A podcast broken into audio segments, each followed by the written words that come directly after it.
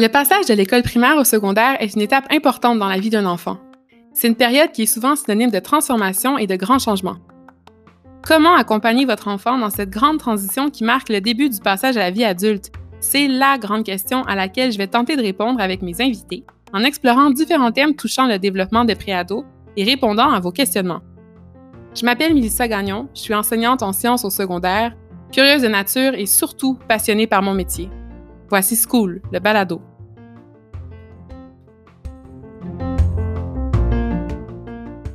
Ça y est, le grand jour est presque arrivé. Votre jeune quitte le primaire pour entrer dans la cour des grandes secondaires. C'est une étape d'adaptation intense, stimulante, mais aussi pleine d'inconnus.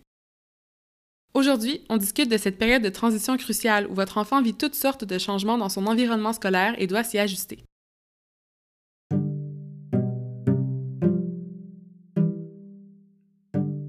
de venir nommer comment nous on se sent comme parents par rapport à cette transition-là euh, va aider l'enfant à se sentir peut-être un petit peu plus sécure aussi, plutôt que de dire non, non, tout va bien aller, mais qu'il sent que son parent est un peu fébrile, qui est un peu euh, même anxieux, euh, ça vient envoyer un double message qui peut venir déstabiliser notre jeune adolescent. L'idée, c'est de mettre en œuvre les moyens pour l'aider à mieux vivre cette étape déterminante.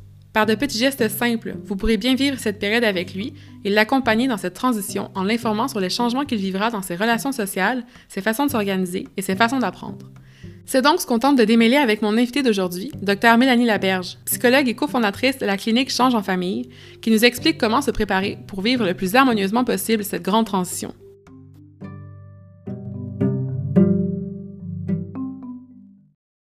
On va parler de la transition du primaire vers le secondaire. Qu'est-ce qui rend cette étape-là tellement importante et tellement unique dans la vie d'un enfant?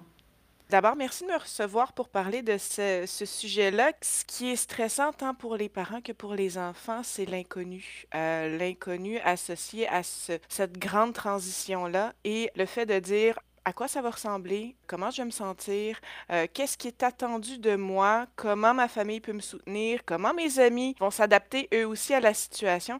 Bref, il y a différents facteurs qui font en sorte que c'est une transition qui est importante, mais c'est une transition qui demande un certain, certain niveau d'adaptation aussi de par le facteur inconnu de la chose. Et ça, c'est à l'extérieur du fait qu'on est aussi dans une période développementale chez l'enfant qui est aussi en transition d'une certaine façon entre l'âge primaire et l'âge de l'enfance et de l'adolescence. Donc tout ça arrive sur une espèce de plaque tournante de changements tant psychologiques, physiques, et là on ajoute dans le fond des changements sur le plan de l'environnement, mais aussi des, modifications dans les attentes sur le plan des apprentissages intellectuels. Donc je vous dirais que c'est une période assez charnière, d'où le fait que ça semble potentiellement euh, stressant, euh, mais c'est aussi une très belle période pour les enfants. Ça serait quoi les principales sources d'inquiétude pour les enfants qui font cette transition-là? Ça dépend de différents facteurs, euh, en ce sens où euh, est-ce que l'enfant se trouve à aller à l'école de quartier? Est-ce qu'il se trouve à aller dans une autre école à vocation particulière où il ne connaîtrait pas nécessairement l'environnement? Est-ce que, euh, d'une certaine façon, il y a eu un changement sur le plan aussi géographique qui fait en sorte qu'il ne va pas nécessairement dans un lieu qui est connu? Bref, il y a différents facteurs qui font en sorte que le changement peut être marquant, mais sinon, au niveau des inquiétudes, c'est aussi associé à justement à l'inconnu, de dire ça va être quoi les, exigences sur le plan académique, sur le plan vraiment scolaire des apprentissages? Est-ce que je vais me retrouver tout seul à la cafétéria pour dîner la première semaine? Est-ce que je vais réussir à me faire des amis? Est-ce que euh, je vais être capable de, bouger d'un local à un autre euh, à travers cette grande école, cette grande polyvalente-là. Bref, ça peut être très, très global, mais ça peut être aussi très, très micro en termes d'inquiétude. Mais tout ça se réfère d'une certaine façon à euh, la sphère de l'inconnu, puis au fait qu'on ne sait pas à quoi s'attendre. Au Québec, il y a des études qui nous ont montré que euh, les principales sources d'inquiétude chez les enfants, en tout cas, c'était d'abord le fait d'avoir plusieurs matières scolaires à apprendre.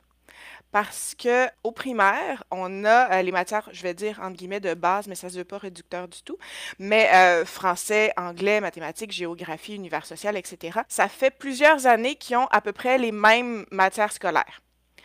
Quand on arrive au secondaire, ça change. Il y a ces matières de base-là, mais on ajoute euh, physique, chimie, histoire, géographie, etc. Donc, de dire, OK, là, j'ai plusieurs professeurs, ils vont avoir des exigences différentes, puis il y a plusieurs matières. OK, ça me demande de m'adapter, ça me demande de peut-être ajuster mon niveau, entre guillemets, de performance ou de travail.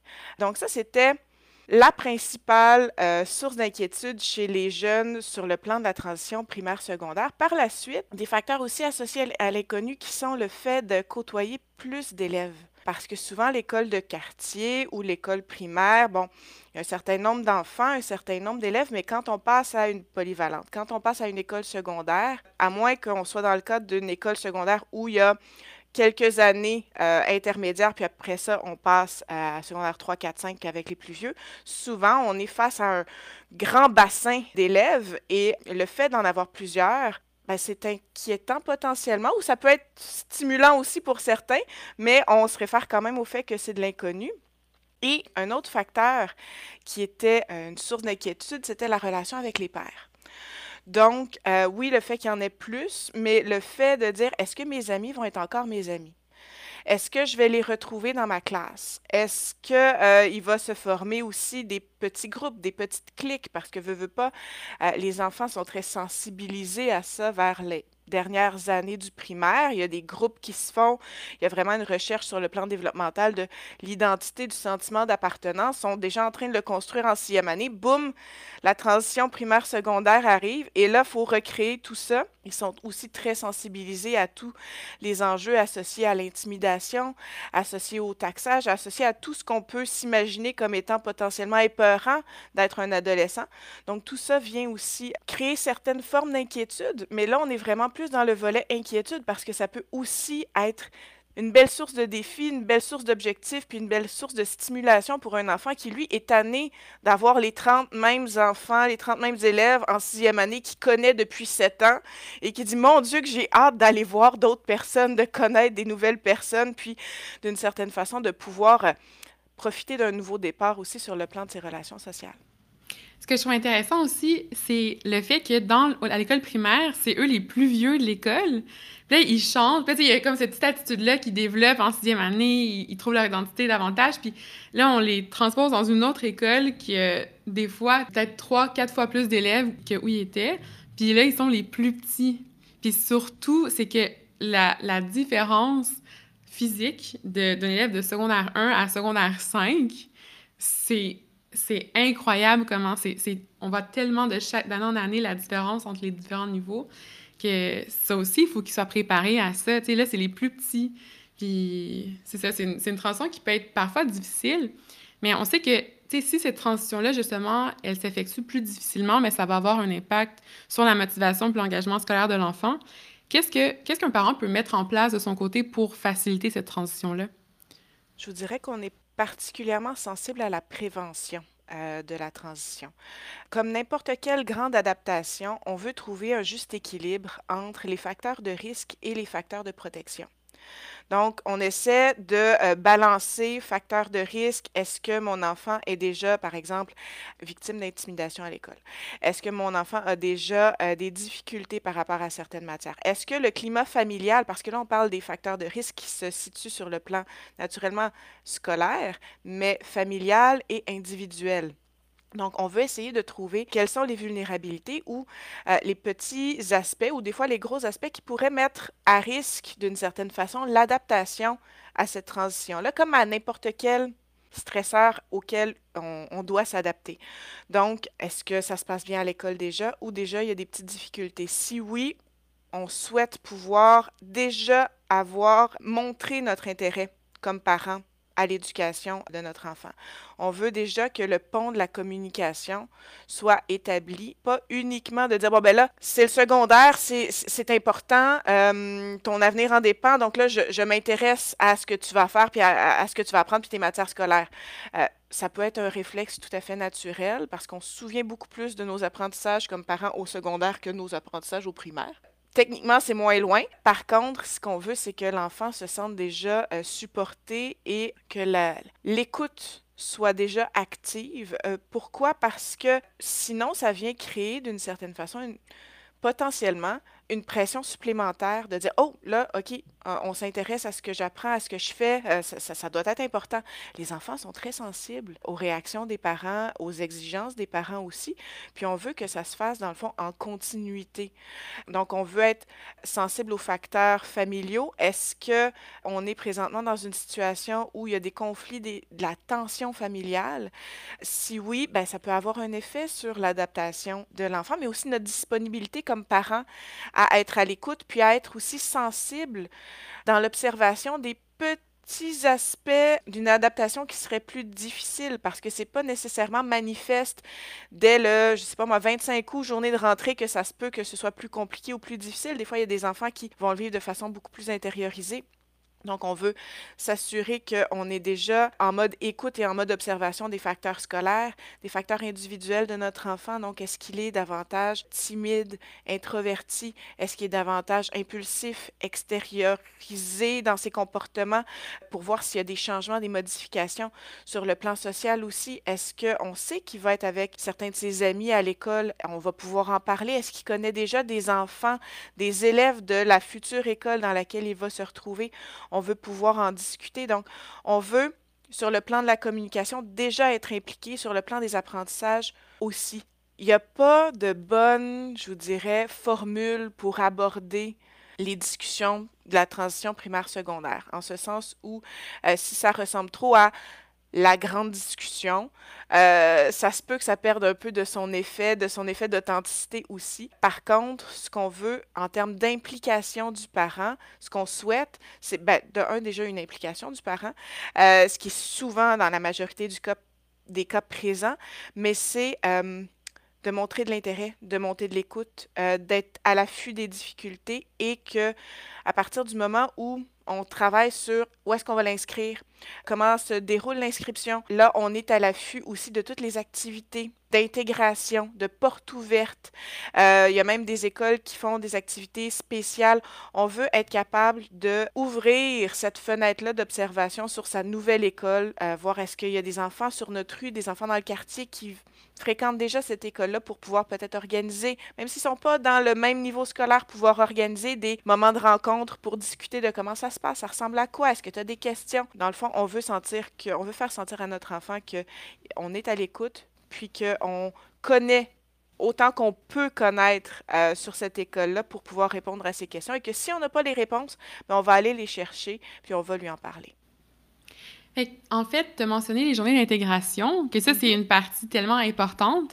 Tu as aussi parlé des portes ouvertes qu'on peut visiter avant. Tu sais, c'est peut-être pas l'école où on va aller, mais juste de, se mettre dans l'ambiance d'une école secondaire, de s'habituer à, la grosseur des bâtiments dans laquelle ils vont se perdre, parce que ça, c'est une certitude, ça va arriver. Mais les journées d'intégration, ça sert en fait à habituer les élèves à diminuer les inconnus. Il y en a qui font ça au primaire, au secondaire. Est-ce que tu peux nous parler un peu des activités qui sont mises en place par ces écoles-là? Ça dépend des différentes écoles, ça dépend des commissions scolaires, puis ça dépend aussi, naturellement, il y a une euh, différence entre école publique et école privée. Une des fonctions euh, de, ces, euh, de ces journées d'intégration-là, c'est vraiment les repères sur le plan physique de l'environnement, mais aussi sur le plan social, d'une certaine façon. Parce qu'il y a certaines écoles qui vont organiser bon, des portes ouvertes classiques, il y en a d'autres qui vont organiser des rallyes à l'intérieur de l'école pour pouvoir repérer, bon, la cafétéria, elle est où, l'agora, elle est où, les casiers, etc., pour pouvoir avoir des repères visuels, et je vais dire entre guillemets géographiques à la limite, pour diminuer l'inconnu. Est-ce qu'ils vont s'en souvenir nécessairement à la première journée d'école de ma classe, elle se situe ici, mon casier sera là? Peut-être pas. Mais c'est pas grave parce que j'ai une empreinte j'ai un souvenir et c'est rassurant. Je peux m'y référer d'une certaine façon. Euh, il y a aussi des, écoles qui vont faire des pairages avec des enfants, des élèves, pardon, qui sont plus vieux. Donc, euh, on accueille les élèves qui sont encore en sixième année, mais qui vont s'en aller à cette école-là au début, euh, juste avant que l'école commence. Et là, on les perd avec des jeunes qui sont en secondaire 4, qui sont en secondaire 5. Donc là, ça devient un peu un mentor. Si jamais tu as des questions, n'hésite pas à venir me voir. on a des plages horaires qui sont allouées aux questions. Donc, il y a des activités qui sont ludiques, euh, il y a des activités qui, qui, ont, comme je vous dis, la fonction de diminuer l'inconnu sur le plan vraiment de la logistique, sur le plan géographique, mais aussi qui ont une fonction sur le plan social. Donc, de venir parler à un grand de secondaire 4 qui a 15 ans, quand on en a 11-12, c'est pas désagréable. Ça nous fait déjà sentir grand. Ça vient déjà créer d'une certaine façon le début d'un sentiment d'appartenance qui est rassurant pour les enfants. Donc, les activités sont variables, euh, mais je vous dirais que les fonctions de manière générale sont importantes. Puis c'est entre autres de diminuer l'inconnu, mais aussi de venir euh, plancher sur les objectifs sociaux euh, je veux dire logistiques, et de diminuer, dans le fond, la, la peur associée à l'inconnu. A aussi, comme tu as mentionné, l'idée de jumelage avec des élèves plus vieux. À mon école secondaire, il y avait des élèves plus vieux que nous en secondaire 5 qui avaient des chandails de couleur parce qu'on avait un uniforme. Il y avait des chandails de couleur, puis ça, c'était tout le long de l'année. Fait que si on, pouvait, comme, peu importe on était où dans le couloir, ils étaient positionnés dans les points chauds de l'école où ils savaient que tout le monde allait congestionner euh, sur l'heure du dîner ou des transitions entre les cours. Parce qu'en plus, c'est ça, les élèves, ils vont changer de classe à ce moment-là aussi. Ils n'ont plus la même classe. Quoique ça dépend des écoles. Moi, où j'enseigne, les élèves restent dans leur salle, mais souvent, ils vont transiter entre les périodes. Ça aussi, c'est un, facteur de stress quand même pour eux. Aussi, au primaire, tu mentionné les activités d'intégration. J'aimerais rajouter que où j'ai travaillé au primaire, il y avait une, dame qui faisait des conférences, en fait, puis elle amenait avec elle des élèves du secondaire, puis il apportait des cadenas. Tu sais, c'est banal, mais c'est vrai que maintenant, les élèves ont des sais, ça aussi, c'est stressant quand tu as moins de 10 minutes entre les pauses. Il y a ça aussi qu'on vient tout désamorcer avant. Je trouve que c'est vraiment une bonne idée de, faire ça. Oui, ça, fait aussi partie des petits aspects de la, de la préparation auxquels les parents peuvent participer d'une certaine façon. Parce que quand on reçoit la liste du matériel scolaire, puis qu'on voit cadenas, un parent qui n'a jamais eu à acheter de cadenas avant son enfant va faire Oh, Hey, sais-tu comment ça fonctionne, ça? Donc, il y a différents petits signaux qu'on peut percevoir de faire Oh, on, on doit s'adapter. Donc là, de faire des petites séances de préparation, de débarrage de cadenas. Tout ce qui est dans la planification, l'organisation, c'est là où beaucoup les parents, on peut, euh, on peut venir préparer d'une certaine façon nos enfants à euh, ces, ces, nouveaux apprentissages-là qui ont l'air du quotidien, mais qui, sont, euh, qui font partie de la transition. Mais oui, la boîte à lunch, la cafétéria, comment c'est organisé, il y a plein de facteurs comme ça à, élucider avant. Puis bien sûr, maintenant, l'arrivée au secondaire, c'est un synonyme d'augmentation de, charge de travail. Ça, l'élève va devoir démontrer qu'il y a une bonne organisation, qu'il est capable de planifier son horaire avec tous ses cours différents, tous ses profs, tous les travaux. Il y a des élèves pour qui c'est plus inné, mais il y a des élèves qui ont besoin peut-être un peu plus d'aide pour ça. Est-ce que tu as des idées ou des ressources à donner aux parents qui veulent s'outiller davantage pour euh, aider leurs enfants là-dedans? Oui, en fait, j'aurais envie d'expliquer qu'est-ce qui fait en sorte que c'est pas facile l'organisation, la planification, puis la gestion de l'horaire et du temps pour que les parents, d'une certaine façon, n'aient pas je vais dire, la fausse croyance que parce que c'est ce qui est demandé maintenant à leur enfant, ils devraient être capables de le faire. C'est un apprentissage. C'est un apprentissage et une des raisons pour lesquelles on commence à travailler la planification, l'organisation vers la cinquième, sixième année, mais tranquillement, pas vite. Avant ça, l'enfant, de par le développement de son cerveau, n'est pas nécessairement outillé à faire des grandes planifications avec plusieurs étapes à se repérer dans le temps, à organiser son matériel. Il y en a des enfants qui déjà dans leur bureau primaire vont être capables d'organiser leur matériel, mais c'est pas la majorité. On, a juste à regarder les casiers pour en avoir la confirmation aussi. C'est que, d'une certaine façon, tout ce qui est planification, organisation fait euh, référence à ce qu'on appelle les fonctions exécutives dans le cerveau. Et les fonctions exécutives, elles commencent à se développer chez le cerveau euh, de l'enfant vers l'âge de 5 ans et elles terminent leur développement vers 20-25 ans. Et elles déclinent rapidement aussi, c'est ce qu'on parle le plus rapidement dans notre vieillissement. Donc, pour en arriver là, on a tout le secondaire pour pratiquer ces aptitudes-là. C'est certain qu'il y en a qui vont avoir davantage de facilité, euh, qui vont peut-être se développer plus rapidement, et il y en a d'autres que non. Ce qu'on veut comprendre, c'est que c'est un peu comme apprendre à faire du vélo. On l'a pas eu du premier coup, puis c'est pas parce que tu as l'âge de faire du vélo qu'on dit ben voyons que tu faisais pas faire du vélo. On veut comme parents, nous aussi, euh, se dire, ben, ça se peut que ça prenne du temps. Ça se peut que ça, ça prenne du temps. Pourquoi? Parce que euh, c'est un apprentissage et on veut lui donner des outils et on veut aussi euh, travailler comme parent d'une certaine façon à être patient et à être bienveillant. Parce que peut-être qu'avant, il pouvait s'organiser sans jamais ouvrir son agenda, sans jamais noter euh, ses devoirs, ses leçons dans l'agenda, parce qu'il avait une bonne mémoire puis qu'il était capable de naviguer à travers tout ça. Mais là, maintenant, d'apprendre quand est-ce que je dois le sortir, quand est-ce que je dois noter, mais aussi quand est-ce que je dois le consulter. Ça a l'air, encore une fois, comme le cadenas, assez banal, assez évident, mais ce ne l'est pas pour une bonne majorité d'enfants. Donc, les parents qui veulent épauler, supporter leur enfant, ça va vraiment être dans prendre le temps prendre le temps, puis c'est une denrée rare aussi, donc euh, on y va avec bienveillance aussi sur le plan du parent, mais c'est de dire, on va prendre le temps de, tu viens d'arriver, on va t'aider à te créer une routine ou, exemple, tu prends une collation, puis après ça, tu ouvres ton agenda et tu regardes. Et ça semble évident de dire qu'est-ce qu'on a regardé dans l'agenda, ce l'est peut-être pas.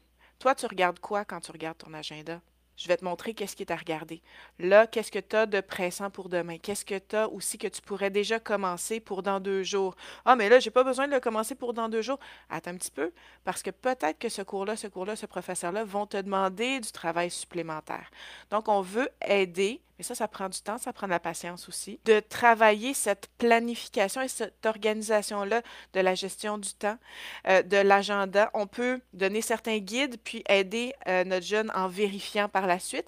Ce qu'on veut travailler à estomper aussi, parce qu'il comprend que maintenant c'est un grand, puis que techniquement, il aurait peut-être plus besoin de faire vérifier ses devoirs et ses leçons par ses parents. Ça dépend des enfants, ça dépend des parents, ça dépend des exigences, mais de vérifier l'agenda au début. Puis maintenant, on a tellement de logiciels euh, où les parents reçoivent, des fois même avant les enfants, ce qu'ils ont à faire. C'est là aussi où, comme parents, on veut, on veut pas déresponsabiliser notre enfant en disant J'ai vu que tu avais ça, il faudrait que tu le fasses. Non, c'est Est-ce que tu as consulté ton truc Parce que moi, je l'ai consulté, puis j'aimerais ça qu'on en parle. Ça peut même ressembler à une certaine forme de surprotection de je voudrais pas que mon enfant ait des échecs, je voudrais pas qu'il trouve ça difficile, donc je vais lui rappeler que j'ai eu tel message du professeur, j'ai eu tel devoir sur mon application. Et là, à ce moment-là, l'enfant ne se retrouve pas en situation de vivre les conséquences naturelles d'avoir oublié un travail, d'avoir oublié un devoir. On se trouve à potentiellement euh, ne pas lui faire vivre ça. Puis on comprend pourquoi c'est pas le fun de vivre les conséquences naturelles, mais c'est tellement formateur c'est tellement important pour lui d'apprendre que s'il ne fait pas son devoir, ben, je ne sais pas c'est quoi la conséquence, mais généralement, il y en a une. Et je souhaite l'éviter, cette conséquence-là. Donc, je vais trouver la motivation à l'intérieur de moi plutôt que la motivation de mon parent qui me dit Fais ça, oublie pas ça, etc. Une autre chose à laquelle on veut euh, aider puis outiller les parents et les enfants, c'est dans la gestion du donc oui, de, l'agenda, de l'horaire, mais aussi combien de temps je passe à faire des travaux, des devoirs, quelle place ça prend dans l'univers de l'enfant. On veut peut-être travailler à cadrer et mettre aussi certaines limites.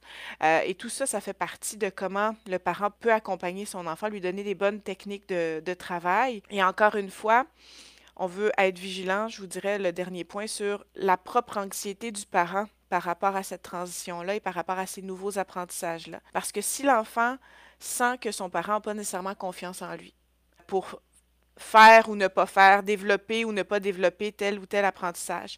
Si l'enfant sent que son parent est stressé par la transition primaire-secondaire, il va l'intégrer. Il risque de le comprendre. Les enfants sont des belles éponges à plein de belles choses et aux attitudes et aux émotions des autres, particulièrement à ceux du parent. Si on est stressé, puis on dit, hey, je vais le nommer. C'est vrai que ça me stresse, ta, transition primaire-secondaire. Puis là, on n'est pas nécessairement dans la grande confidence de moi, j'ai vécu ça comme ça, donc c'est pour ça que ça me stresse, puis je veux t'éviter ça. Pas nécessairement ça, mais de dire c'est vrai que je trouve ça stressant, c'est une adaptation. Mais écoute, je vais essayer de je de gérer ça parce que toi, tu as l'air de pas être si stressé que ça. Puis je t'encourage d'une certaine façon. C'est pas obligé d'être stressant de venir nommer comment nous, on se sent comme parents par rapport à ces nouveaux apprentissages-là, par rapport à cette transition-là, euh, va aider l'enfant à se sentir peut-être un petit peu plus sécure aussi, plutôt que de dire non, non, tout va bien aller, tout va bien aller, mais qu'il sent que son parent est un peu fébrile, qui est un peu euh, même anxieux, euh, ça vient envoyer un double message qui peut venir déstabiliser ou mettre à risque de déstabiliser notre jeune adolescent. Puis, dans le cas des élèves maintenant qui ont un trouble d'apprentissage, des difficultés d'apprentissage, ben, ils ont eu un, plan d'intervention au primaire. Comment se fait ce transfert-là du primaire au secondaire du plan d'intervention? Comment est-ce qu'un parent peut être sûr que ben, le dossier, premièrement, il est pris en charge? Il est pris en charge par qui? Est-ce que, est que son enfant est rapidement pris en charge ou est-ce que ça va être long? Comment on fait ça? Euh, encore une fois, je vous dirais que ça dépend des milieux scolaires. Et pour l'expérience que moi j'en ai en tant que, euh, qu'intervenante de l'extérieur, des fois il y a une petite marge entre la théorie et la pratique. En ce sens où, en théorie, on a un beau plan de transition qui est rédigé par l'école parce qu'un plan d'intervention, naturellement, c'est euh, rédigé par l'école et c'est, dans le fond, l'occasion de créer une rencontre avec les gens de l'équipe école, l'enfant et les parents pour déterminer quels sont les objectifs sur lesquels chacun on va travailler pour permettre à l'enfant de euh, développer certaines capacités, certains apprentissages qui sont peut-être plus difficiles. Ce plan d'intervention-là, ce qu'on veut, c'est qu'il puisse se catapulter dans la nouvelle école. Et dans les faits, l'école doit rédiger ce qu'on appelle un plan de transition, donc un peu l'équivalent d'un plan d'intervention, mais qui, lui, a pour fonction de faciliter l'adaptation et la transition d'un milieu de vie à un autre. Et ce plan de transition-là est rédigé par l'école et naturellement implique euh, les parents, implique l'enfant aussi et va impliquer l'autre milieu scolaire. Ce plan de transition-là, d'une certaine façon, devrait être proposé par l'école au primaire. Mais de manière générale, tout dépendamment du milieu aussi, ça se peut que ce soit plus difficile pour l'équipe école de mettre en place un plan de, transition. C'est aux parents aussi à s'assurer. Écoutez, j'ai entendu parler d'un plan de transition. Comment, comment on fait ça? Comment ça se passe? Pour la simple et bonne raison que on veut faire en sorte que le milieu d'accueil, le nouveau milieu scolaire de notre enfant euh, va déjà être au fait de ses besoins, va déjà être au fait de ses spécificités et que nous, comme parents, on connaît déjà un peu plus le nouveau milieu scolaire et que notre enfant va peut-être déjà avoir eu, grâce à ce plan-là ou à ses contacts, cette communication-là avec la nouvelle école, va peut-être déjà avoir eu l'occasion d'aller visiter les lieux, d'avoir déjà rencontré qui va être responsable de son dossier. Est-ce qu'on est avec une psychoéducatrice, une TES? Est-ce qu'il y a quelqu'un qui va pouvoir être une personne de référence d'une certaine façon? Tout ça est offert par contre, c'est de dire comment et quand je vais le demander. Et ça, je, euh, recommanderais aux parents dès la sixième année, de se poser des questions et de poser des questions à l'équipe école du primaire pour voir comment va s'effectuer cette transition-là. Il y a euh, un document aussi sur le site du gouvernement par rapport à la transition primaire euh, secondaire qui est bien fait en ce sens où ça explique un peu quelles sont les questions, quelles sont les observations, quelles sont les propositions qu'on veut euh, être capable de faire avant, pendant et après pour s'assurer qu'on facilite euh, l'adaptation de l'enfant qui aurait des besoins particuliers sur le plan scolaire. En terminant, est-ce que tu as d'autres ressources comme celles que tu viens de mentionner pour aider les parents et les enfants à se préparer à cette transition-là? Oui, il existe heureusement beaucoup de ressources qui sont disponibles ici au Québec. Euh, naturellement, sur le site du gouvernement, euh, il y a plusieurs euh, documents qui sont là pour faciliter, justement, comme je vous disais, quelles sont les questions, quelles sont les observations et quelles sont les informations que je dois aller chercher.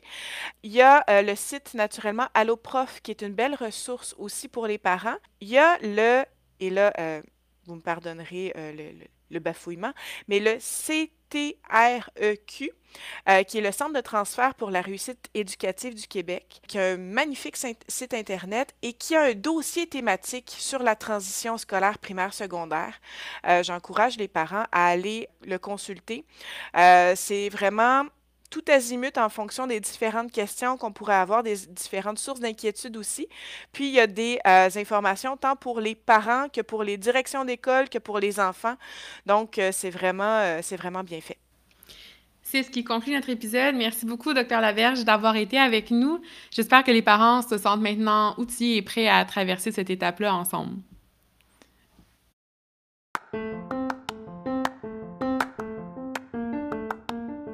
Merci d'avoir été à l'écoute de School, le balado. Vous avez aimé cet épisode? Partagez-le avec votre entourage, notez-le ou laissez-nous un commentaire pour nous dire ce que vous en avez pensé. Abonnez-vous à School le balado pour ne rater aucun épisode et visitez le www.school.ca pour découvrir notre outil de recherche pour vous aider à choisir la meilleure école secondaire pour votre enfant dans la grande région de Montréal. Je m'appelle Mélissa Gagnon et on se retrouve dans un prochain épisode de School le balado.